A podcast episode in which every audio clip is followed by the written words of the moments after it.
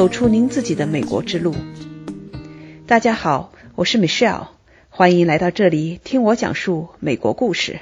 在位于上海杨浦区的归心谷孵化器里，我见到了一位年轻精干的创业者陈杰。这位海归女生非常有个性，在美国研究生学的是社会学，然后进了谷歌的总部，又回来上海创业。她的留学、谷歌的工作以及回国创业的经历都很有意思，我相信也能给您带来一些启发。那就请跟我一起来听听陈杰的分享吧。嘿，陈杰，呃，很高兴今天在归心谷见到这么年轻的创业者。是是是是是是是。你先说说你今年大概多大？二十几？呃我九零年出生的所以今年官方的话二十八嘛。啊九零后啊。归心谷这边是咱们上海比较针对于海归的青年创业基地哈。你从原来的比较按部就班的上完大学要出后来居然回来自己创业那么走过了这段经历分享给大家。就从你当年出国你是学什么专业的？嗯。呃从这点开始吧。嗯。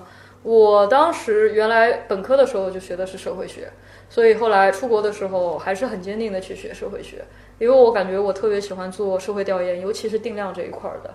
然后我其实，在本科的时候做过挑战杯，中国的那个挑战杯，所以那个时候我们做无家可归者生存现状调研。对，然后那个时候就觉得特别有意思，可能一般女孩子都不会去做这个事情，因为我当时是跟无家可归者就属于睡在一起，睡路边，然后吃馒头，装自己也是无家可归的，然后打入他们那个群体里面去采集一些数据，然后我感觉那些事情就特别有意思。所以我后来出国的时候还是读社会学。对，首先不是有很多人去选这个方向哈。对，当然我们也有可能很多听众不知道什么叫社会学。嗯，那你可以给大家稍微解释一下。呃，社会学其实是一门专门研究整个社会动态的这样一个学科。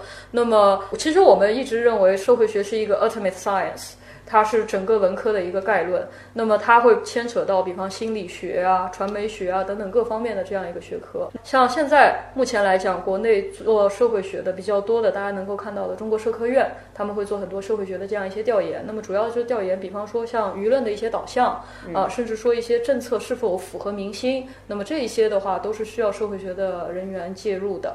嗯，所以社会学它不像心理学或者其他的是研究一个个体，它研究的是个社会上总体的一个大众的一个人群的。它研究的是一个群体的一个行为的预测啊，甚至说整个社会的一个走向啊，包括经济、政治、社会等等这一系列他们相互之间的一些作用啊等等。对我觉得社会学其实当时给我的一个很好的一个底，就是我其实能够在看问题这一方面，我更加的联动性。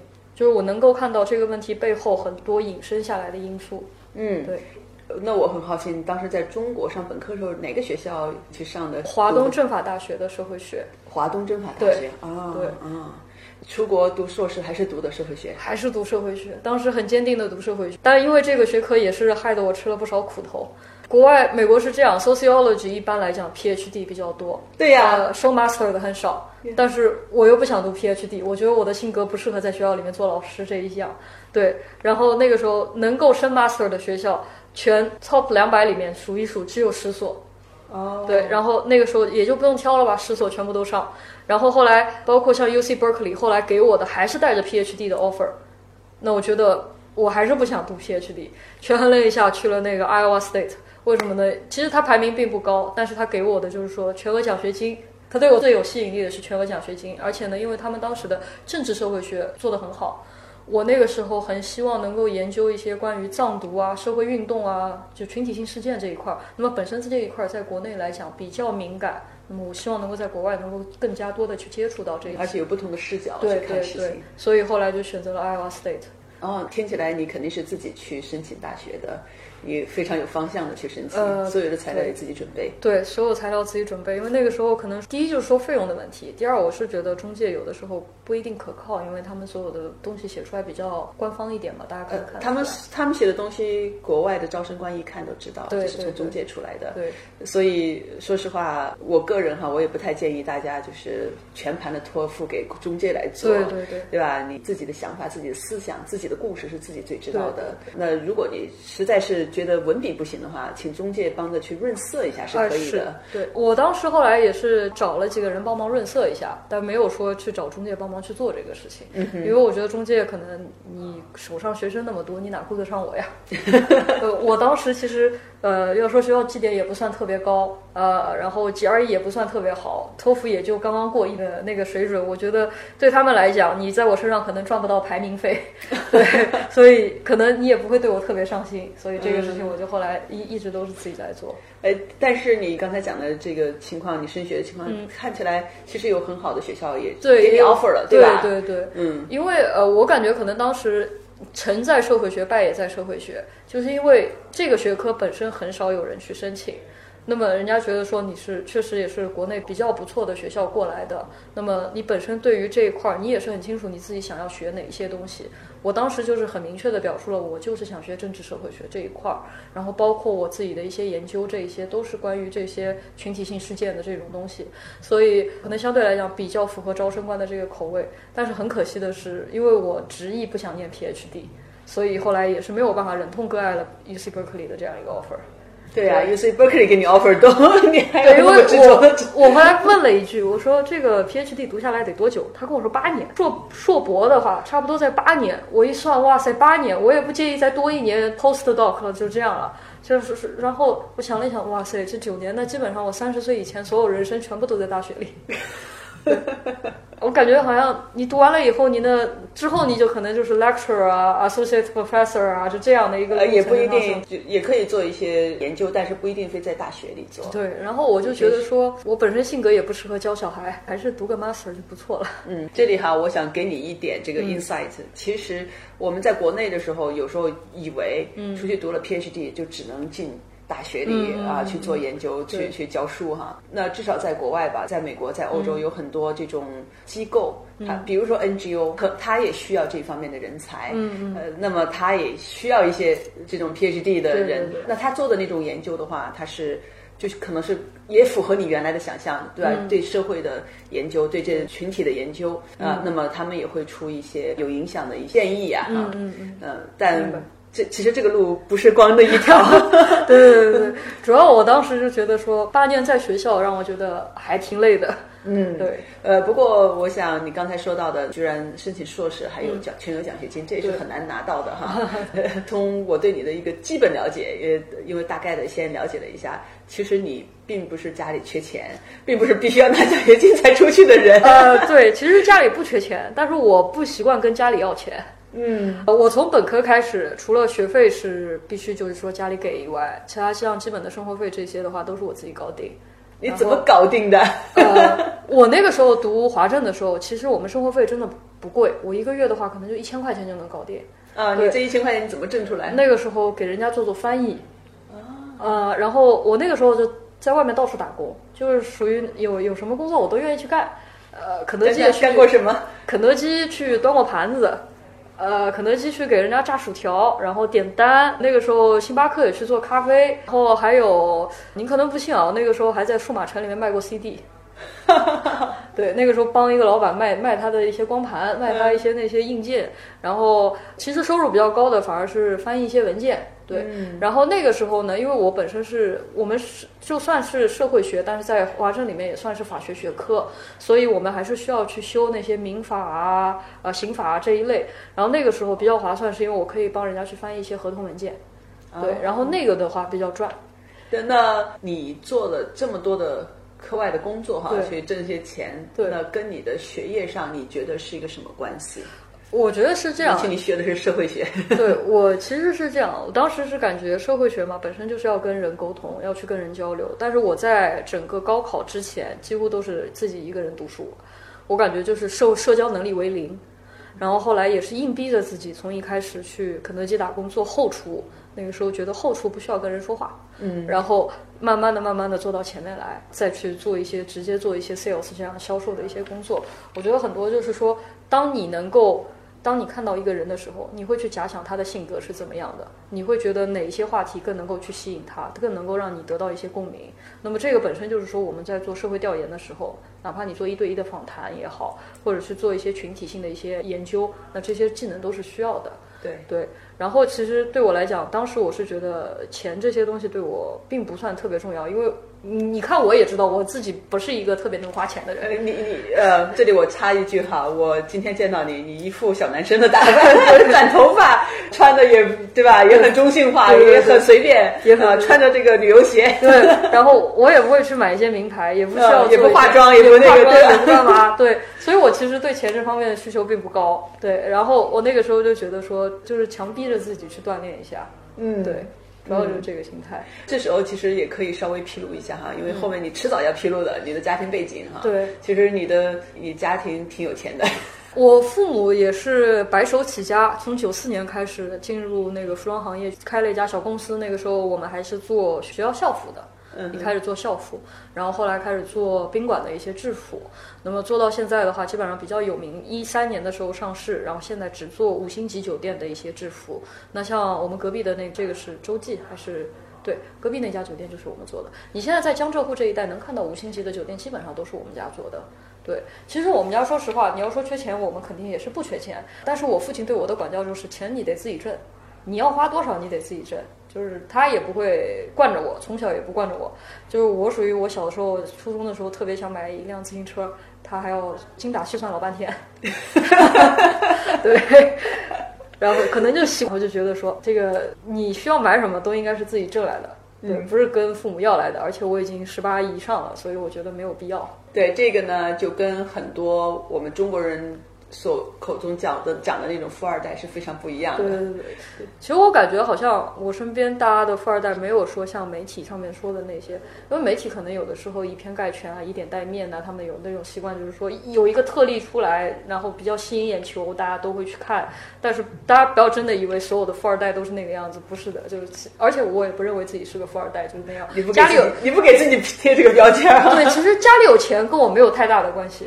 嗯哼，像像我父母的话是比较开放的人，他可能就提前退休，自己去享受人生，他自己拿着他自己赚的钱去享受人生了。至于你的话啊，我这个有心情、心情好的时候，我就给你补一点点你的这个启动资金。至于你后面能发展成什么样，这完全是你自己的事情。对，很好，这样的父母值得大家学习哈。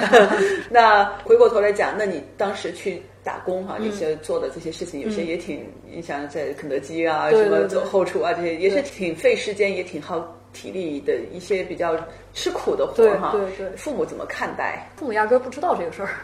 父母压根儿不知道。只有因为我那个时候，我从小比较独立。我父母的话，其实很九四年那个时候是到深圳那边去创业的，所以我从小不跟他们一起长大。是谁带大的？呃，爷爷奶奶带大的。然后读大学的时候呢，在松江大学城，那你不可能天天回来，因为我住杨浦嘛，我本身土生土长的杨浦人，对我也不可能天天回来，我基本上一个礼拜到两个礼拜回来一次。然后那个时候呢，其实说实话，国内的本科是很闲的，大家也心里很清楚，国内本科不像国外那么那么累。就是阅读量也好，等等各方面作业量也好都不够，所以后来那个时候我们就发现，我就发现那么闲着干什么？而且再加上我本身英文也不错，我就算想要出国留学，要去考托福、雅思、GRE 这一些，我基本上一年也就全部拿下了，我不需要花太多的力气在这里面。所以后来的话呢，就感觉有那个时间可以去打点工，对，其实很闲。然后家里也不知道这个事儿，所以也没有必要让他们知道。我觉得这个事情吧，就是是我个人的一个选择，我也没有必要特别让他们去知道。很好，非常非常独立哈。那我们就回过头来，再到你的这个人生轨迹上，呃，读大学对呃两年，本科四年，硕士读了三年。硕士是三年，对，硕士三年，因为那个时候 minor 了一下。啊，对，因为 minor 的话，我因为 minor 两个专业，就是统计学加传媒两个专业，所以就花了两年半、三年不到的时间。对，所以你还是挺 productive 的哈，非常有成效，不到三年的时间拿出三个，哦，不是啊，因为那个时候，嗯，我在我读的学校 Iowa State University，Iowa 本身就是一个很无聊的州，就是它是一个农业大州嘛，美中地区嘛，对吧？是然后我们在的那个村叫 Ames，没有任何的休闲娱乐活动。你的娱乐活动要么就是去 cinema，要么就是去沃尔玛，就这两个地方。所以那个时候就觉得没必要出去。然后 那就是大学城，他那个对对，或者大学村儿了。对，但它是个大学村，然后所有的人就是不是学生就是服务学生的人，没有别的了。对然后那个时候就觉得说，哎呦，我出去干什么呀？也没地方玩儿，也没干嘛的。呃，那个时候你说要看电影吧，就感觉没有中文字幕，怎么看都觉得不习惯。虽然好像听得懂，也基本上能够听个八九十成的，但是我就觉得，哦，那算了算了，那看着也累。就是累，不就不干，然后就一直待在学校里，因为我们是有奖学金的嘛。然后奖学金的话，就等于我第一年拿的是呃 research assistant，你是需要帮教授去做那些调研的。那么我很很多时间都在办公室里面，对。然后第二年拿的 teaching assistant，那要教本科生读书，那个时候你要有一个 office time，就一直都坐在办公室里面，所以干脆就多读一点吧，反正都在办公室里，也没别的事情干，所以就我感觉我的学位确实拿的比别人稍微快了一点。嗯，对。看样子也是做那件事情就全投入进去了，嗯不管是自愿不愿还是我我那个时候就就是一直在想的，就是这个学期我还有奖学金，我不知道我下个学期会不会有奖学金。嗯，对对，如果没有奖学金的话，我们就一下从三千美金这个一个学期的学费变成了一万一千八百美金。哦，对，然后我就觉得说啊，我趁现在赶紧多读一点，就是趁这个学费便宜的时候，你这个学分多修一点。哦对，当时抱着这种心理哈，有点危机感，有点危机感，然后又觉得，因为我们其实华政出来留学的并不多，我身边出来留学的不多。然后那个时候已经看到很多同学可能年薪拿到了上万，一一个月就拿到上万，然后就觉得啊，大家都是同龄人，我还在花钱，他们已经开始挣钱了。然后那个时候就特别想着赶紧毕业，赶紧毕业。嗯，那后来呢？毕业之后干的什么呢？毕业之后也是很巧，那个时候我的 major professor 他之前也是在硅谷那边待过，然后就把我推荐到了 Google 那边去做一些 UX researcher。那个时候我们做最早的时候做用户体验调研员，嗯，所以你到 Google 了，对，，到 Google 去做呃用户体验调研员。因为我感觉我还是挺幸运的，很多人想毕业以后进 Google 都不是那么容易一件事。对，对，没有推荐的话根本不可能。对，然后我等于说是内推再加 professor 推，然后那边同时的一起作用才拿到那个 offer。然后原来一开始做用户体验调研员，就是大家觉得就是说，呃，有一些界面上面怎么样用用的顺手啊，就做 UI 这一块更多一点。然后后来因为 Google 上班也很闲，其实 Google 上班。这个这个是好像跟我平时得到的消息不一样啊！对你这个 Google 上班怎么会很闲？因为你如果像码农那种的话，他们可能上班比较忙一点。那像我们这种的话，因为 Google 上班没有规定的时间，你把活干完的就可以对完全弹性弹性的。然后我呢，一直以来都是单身，嗯所以也不存在有任何的其他的一些什么要需要约会的时间等等。然后 Google 那边晚上又会发一些什么红包啊、一些小点心啊之类的，我就宁愿赖在那里不走。对我赖在那里不走呢，你你除了睡觉啊，你你你都在公司待着。对我赖在那里不走呢，然后我又觉得说好无聊，就拿他们那个 Google 的那个电脑来挖矿。那个时候玩比特币，虽然我也其实挖不了什么东西，我觉得这个水平就是不够，你知道吧？对我是其实也挖不了什么东西。然后那个时候就感觉，哎，区块链这个东西是挺有兴趣的。嗯，它等于说是形成了一串完全不可复制、没有办法任任何人都不能去修改的这样一串数据链。那么这种数据链比我们采集回来的数据反而更有可信度。对，所以那个时候就开始往区块链、人工智能这个方向在转，呃，包括后来去学习了一些代码方面的东西，然后那个时候就申请，我说我要调部门，我要到自动驾驶。那个时候自动驾驶呢正好缺人，他们就缺社会学型的人才，因为他们那个时候遇到的一个瓶颈就是说，当这个行人走到路口的时候，美国不是要 yield 的嘛，包括那些 stop sign 等等，对，人走到路口，只要一只脚踏到街上，对，所有的车都得让他对走。，那关键是当你车已经探测到人的时候，你怎么能够确定它会不会影响你的行车轨迹？它会不会有一些标志性的动作？那么他会不会释放一些信号，能够告诉你你需要去让他？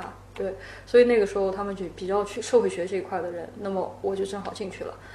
最早的时候，我们开始做一些数据的一些分析，就是说监控摄像头啊，包括一些私家车上面的 dash cam 的啊这些数据过来，我们做一些分析，然后后期的话，我们做一些数据挖掘啊等等的工作。那后来一直跟人工智能工程师也合作，大家合作的时间比较长，然后自己也开始去学着去写一些代码等等这些东西。全自学哈。对，全自学。那个时候就觉得呃难度不大，因为什么？原来真的是统计学里面，你想高数的这些底打得不错，所以就会觉得说你去学那些代码，只要你逻辑 OK，就可以。然后因为代码这个东西其实不难嘛，因为它一种语言，就对像学一个外语一样。而且因为现在代码基本上就是基于英文吧，if 什么什么什么，else if 什么怎么怎么样，所以都是很能够理解的。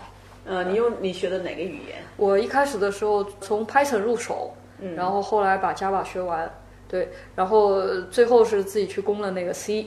哦，你还去学 C 了？对哦，你从这个简单的，就是对比较上层的入手，然后慢慢慢往下先从先从 Python 入手，因为 Python 那个时候做数据挖掘最方便，那个时候大家都说啊，Python 做人工智能用的，嗯，对，所以先从 Python 入手，后来做 Java。做 Java 的话，其实我 Java 学的不算特别好，然后而且学完了以后就基本上没怎么用过。对，真正我们说在人工智能里面，像我们现在做研发的话，基本上都用 C。我也想强调一下，其实，在我们人生中，是每个节点你都可以学新东西所以这个自学能力哈，首先你要想学，对吧？你自己内心想学，是这一点是主宰。然后呢，你要有自学能力，那么你就能够在比较短的时间内，自己想学什么，能够知道怎么去学它，能够去找到相应的资源，很快去学会它。对，这个是需要的一个能力。那后来又怎么就回国了呢？现在什么问题？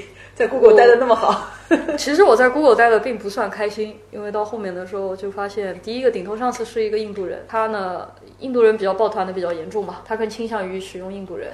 其实我可能觉得我基因里面一直都有创业的那个那个成分在里面，因为我很想知道我开发的东西到底是用来干嘛的，它的这个市场好不好，我可以给整个社会创造多少财富。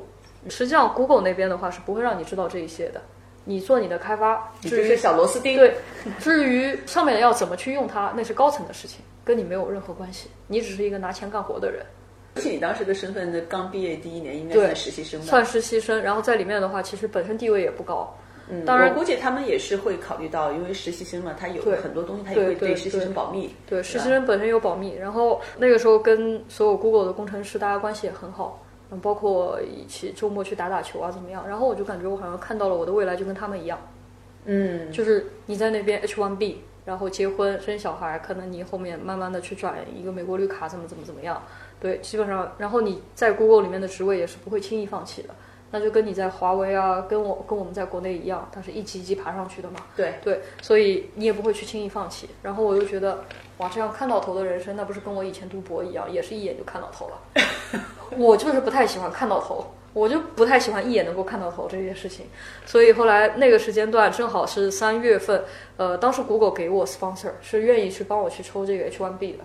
然后我那个周边很多听在说说加州怎么难抽，根本就抽不到，怎么怎么样。然后概率是小一点。对，概率小一点。然后我父母这边的话，我父亲又觉得他有一个很不错的一个 idea，可以做一些人工智能方面的一些搭建，他觉得他应该要做一些转型。然后那个时候就觉得说啊，我好像确实也差不多应该回国了。还有一点就是因为在国外待时间长了，一下子发胖到一百四十多，对，然后就觉得在那不行，不能再待下去因。为我不能想象你一百四十多斤，一百四十多斤，就是就是真的像鼓鼓成一个球一样。对，然后那一天看到自己上班就踢踢踏踏的，穿个 T 恤，搞个牛仔裤，一双这个夹脚拖，我就哗哗哗就去上班了。然后那个时候就觉得哇，我好像没做错什么呀，就感觉跟那个环境很符合，你知道吧？然后就觉得不行不行，再这么下去这个人就要废了。我就感觉那个老美那个美胖子的那个形象已经在我面前出现了。对我就感觉好好，那差不多该是时间回国。然后后来也是就从决定回国一直到回国，只花了将近一个月不到的时间，把那些该处理的都处理掉，然后就直接就打道回府了。我很多人问我有没有什么留念的，我就觉得啊、想一想没什么。但我感觉好像最开心的那段时间还是在还是在读研的时候，在学校里面，然后每天都像很充实，每天都有很多事情做，对，然后每天都会有学生来刁难你，因为知道你是个中国人嘛，呃，有台湾学生过来刁难你，为什么为什么台湾不可以独立啊？啊，然后美国同学哦，社会学。对，美国同学也跑过来问你说，凭什么你们不让西藏独立啊？怎么怎么怎么样啊？对，每天都要跟他们像斗智斗勇一样。对，那个时候就感觉是那段时间是最开心的。然后后来上班了，反而没什么太大感觉了。嗯，也比较单调哈，也比较单调。接触的人，工程师，对，嗯大家都一个样。然后呃，一直到四月十二号回国，我是一三年八月十二号到那边，然后一直到一七年的四月十二号，正好就挑那个时间，就挑了十二号那一天回来。哦，你还 purposely 很有目的的挑了那嗯，一天，对，我就 特意挑了那一天，我说 OK，那一天回来，对，然后回国以后很长一段时间在潜伏在家，哎，不是你父亲把你弄回来，是有一个对他把我骗回来的。对他把我弄回来，但是我说实话，我真真是不愿意去干他那一行。我那个时候就觉得服装行业为什么没有垮，是因为它是刚需。嗯，然后我那个时候刚回来，我其实很想去找工作，我还是想做人工智能这一块，哪怕就是做数据这一块也行。然后那个时候我去像普华永道那边面试，然后人家 offer 也过来，但是我父亲就是不想让我去，他就觉得出去找什么工作？你现在都多大了？你再不创业你就晚了，你知道吗？哦，你父亲的思想很新潮哎。对我父亲就觉得说，你现在去工作，工作个两三年出来，三十几岁了，然后你说你有资源，但是你有什么样的资源呢？你在人家大公司里面待个两三年，你也接触不到核心的东西。你三十几岁出来创业，然后你就会发现所有人都比你小，身边创业的都是九零后，然后你还从中年开始慢慢创业，你精力也搭不上。当你大公司待到一定程度的时候，你会觉得说我不想放弃那个职位，锐气也会给磨掉了。对，确实是。所以他那个时候就是主张我创业，那个时候就是很想让我往服装行业里面去靠。他把我弄到他们公司里面去做一些实习，做一些简单的事情。因为我的背景本身比较好看吧，就是像他一些呃申请国家的一些辅助资金啊等等的，他就把我推到前面去，然后包括去参加一些什么展会啊各种。把你利用了。对，就把我推到前面去。我那个时候就进去实习以后，我就觉得我的天，这个行业我真是不喜欢。对，就是每次去服装协会那边去开会，主持人在那边说叫没有夕阳的产业，只有夕阳的企业。我啪回头一看，哇塞！你跟我说这服装行业不是夕阳，这下面一个个都白头发，企业主都已经夕阳了，然后你跟我说这个产业没有夕阳，对，然后就那个时候就觉得说啊，这个行业我不愿太深入进去。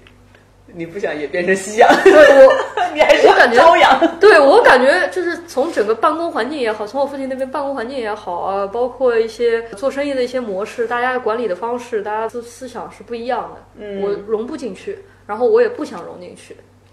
下一期，请跟我一起来听听陈杰，他后来是怎样找到创业的思路的？他到底做了些什么？创业又经历了哪些起起伏伏？以及他和他的父亲斗智斗勇是怎么的，最后走到一起的？期待与您下期再见。